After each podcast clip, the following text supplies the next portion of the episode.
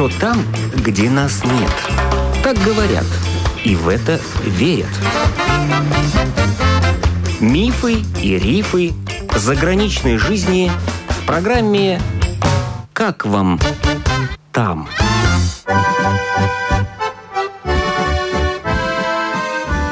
Добрый день! В эфире автор программы Галина Грейдена. Сегодня бывший рижанин Андрей Сизов продолжит свой рассказ о жизни в Швейцарии. Он перебрался в эту страну после нескольких лет работы в Германии и сейчас живет около Тюриха.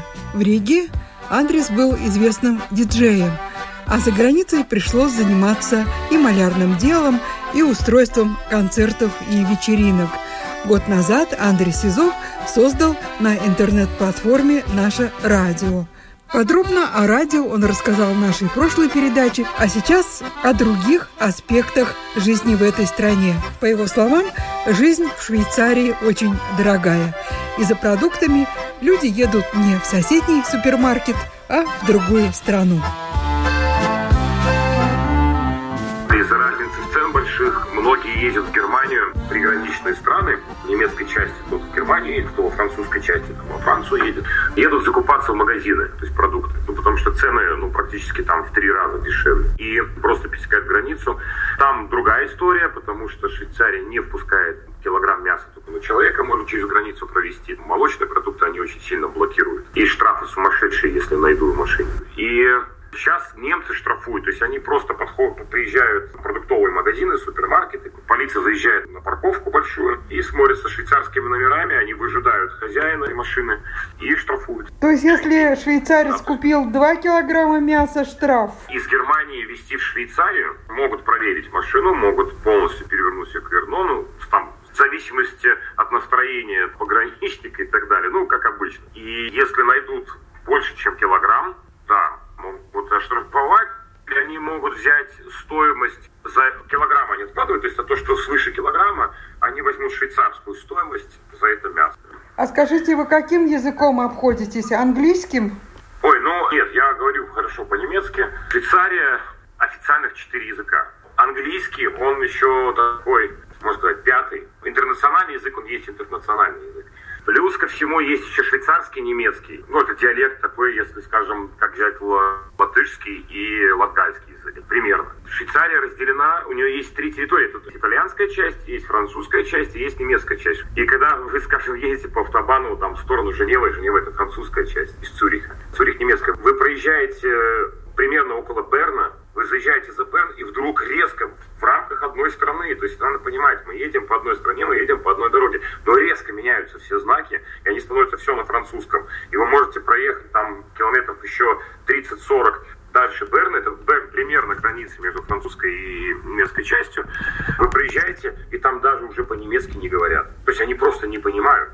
Там все на французском все надписи, все на французском. Итальянской части, если вы поедете в сторону Лугану, там ровно все точно так же, какой-то как ножом отрежет, поменяется все на итальянский язык. И на работу, даже не зная ни одного из этих трех языков, разговаривать только на английском, например, человек с легкостью может устроиться в Цюрихе в компанию, в Женеве в компанию. То есть могут договориться люди, то пожалуйста. Если он хороший специалист, если он принесет пользу и, и прибыль этой компании, то есть эту проблему здесь вообще никто. Особенно, ну, есть бытовая, чисто практическая точка зрения, чтобы люди могли договориться между собой. Вот только для этого, если играть там по строительной сфере, ну, не могут они взять, скажем, здесь в немецкой части без знания немецкого языка, потому что он просто со своими коллегами, он не сможет найти общий язык, работа не будет идти. Только исходя из этого, если находится общий язык, если он знает, что там бригадир или там, знает, шеф разговаривает по-английски, и он говорит, да не проблема, и он хороший мастер, вообще никаких вопросов не возникнет в этом.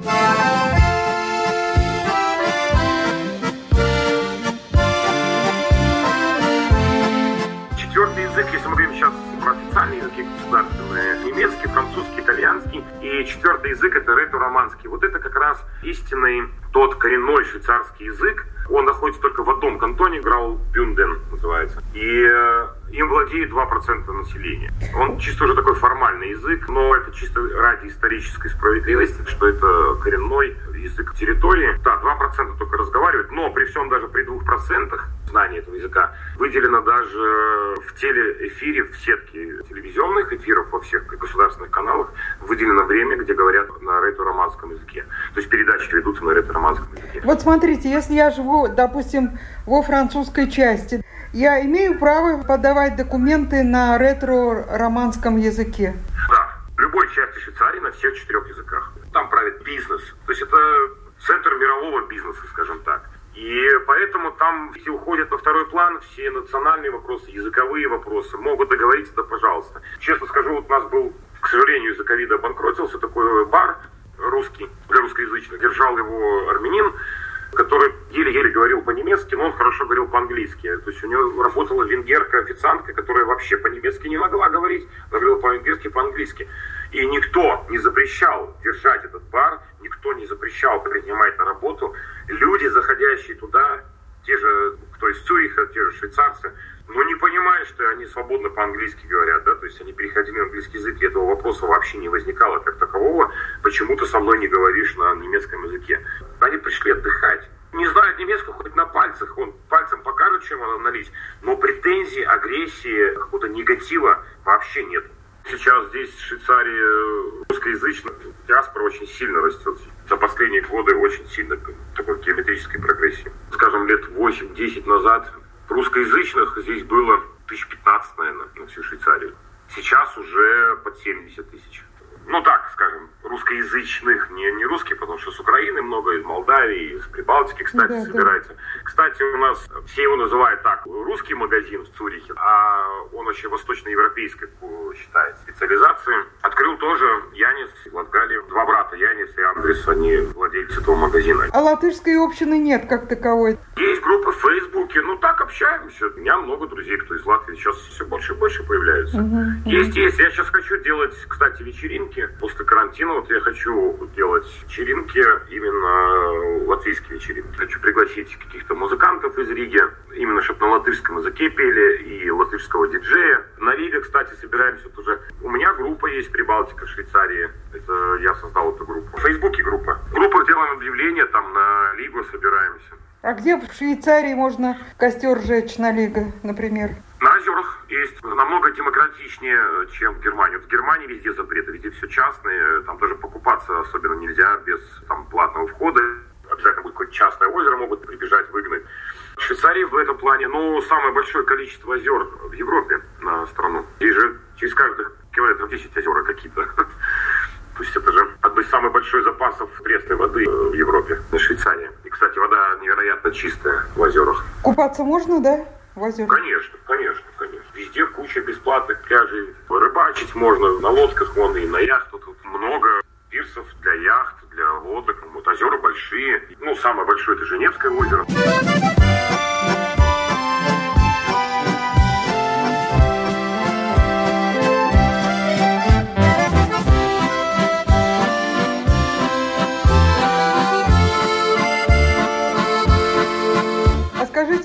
Швейцарское гражданство светит или нет? Светит оно всем, но очень тяжело. А что надо для этого?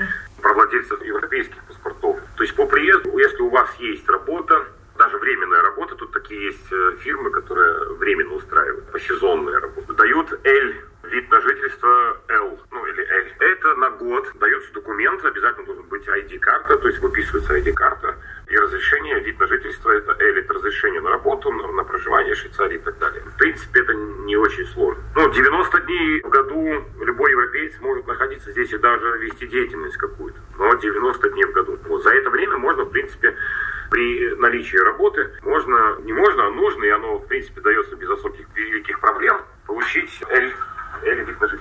Следующий этап, если получили постоянную работу, не временную, а постоянную, то в принципе тоже автоматически только подать документы и делать там в течение недели, это дают Б. Б дается на 5 лет. Вот эти две категории вида на жительство, они в принципе достаточно, ну, в принципе легкие. Потом идет следующее, это С. С это постоянный вид на жительство, фактически пожизненно. Это уже почти гражданство. Надо прожить как минимум 5 лет и потом сдать определенные экзамены, по-моему, тоже есть, если не ошибаюсь. Не должен был за это время быть на социальном обеспечении. И никаких криминальных дел, не должно быть долгов там и так далее, и так далее. То есть должен быть чистенький, тогда ты получишь С. Потом прожить надо, получается, еще пять лет. Ну, в общей сложности с первого дня пребывания претендовать, чтобы на гражданство, 10 лет надо прожить. 10 лет прожить в Швейцарии, плюс ко всему последних три года должен прожить в одном самоуправлении, то есть по-немецки называется Gemeinde. Э, не то чтобы в одном кантоне, а еще и в самоуправлении в одном. В течение последних трех лет из этих десяти ты не должен покидать вот это вот Gemeinde. В смысле, не в отпуск или что. И тогда происходит экзамен по языку, экзамен по истории. Опять-таки же должно быть вся чистая история по криминалу, по долгам, социалке и так далее и тому подобное. Если там все чисто и так далее, ну тогда есть возможность э, получить гражданство. И то это идет на рассмотрение кантональное. После кантонального рассмотрения идет уже федеральное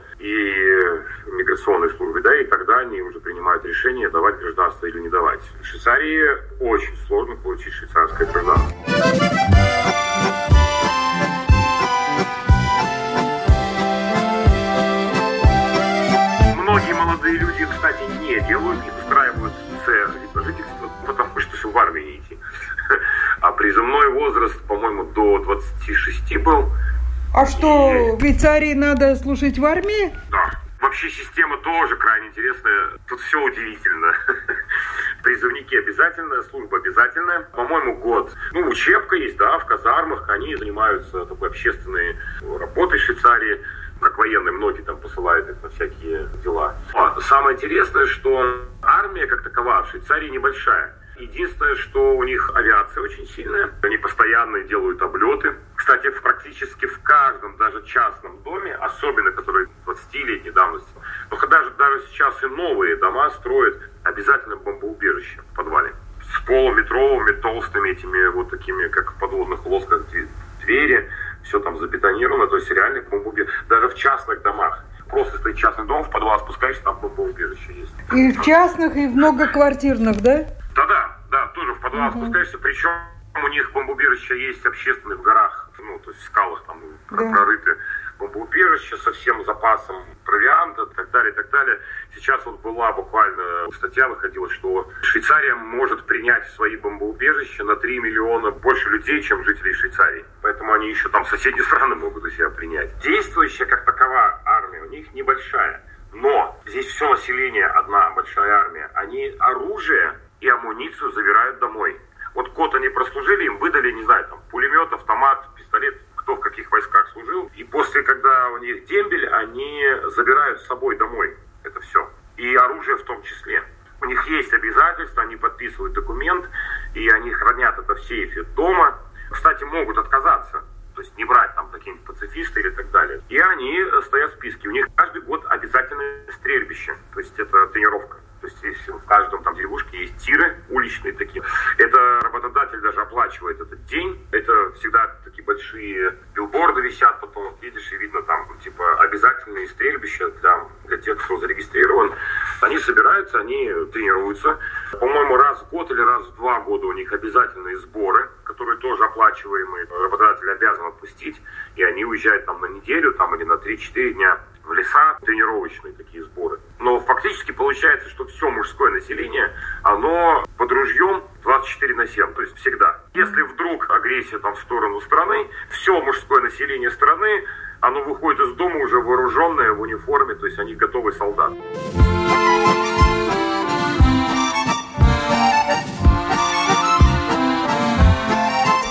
При каких условиях вы бы вернулись в Латвию? Я собираюсь вернуться, скажем так, на пенсию. У меня большой участок земли, у меня дом в Латвии, вот в Екапилсе. Ну, наверное, туда, как говорится, помирать уж на родине.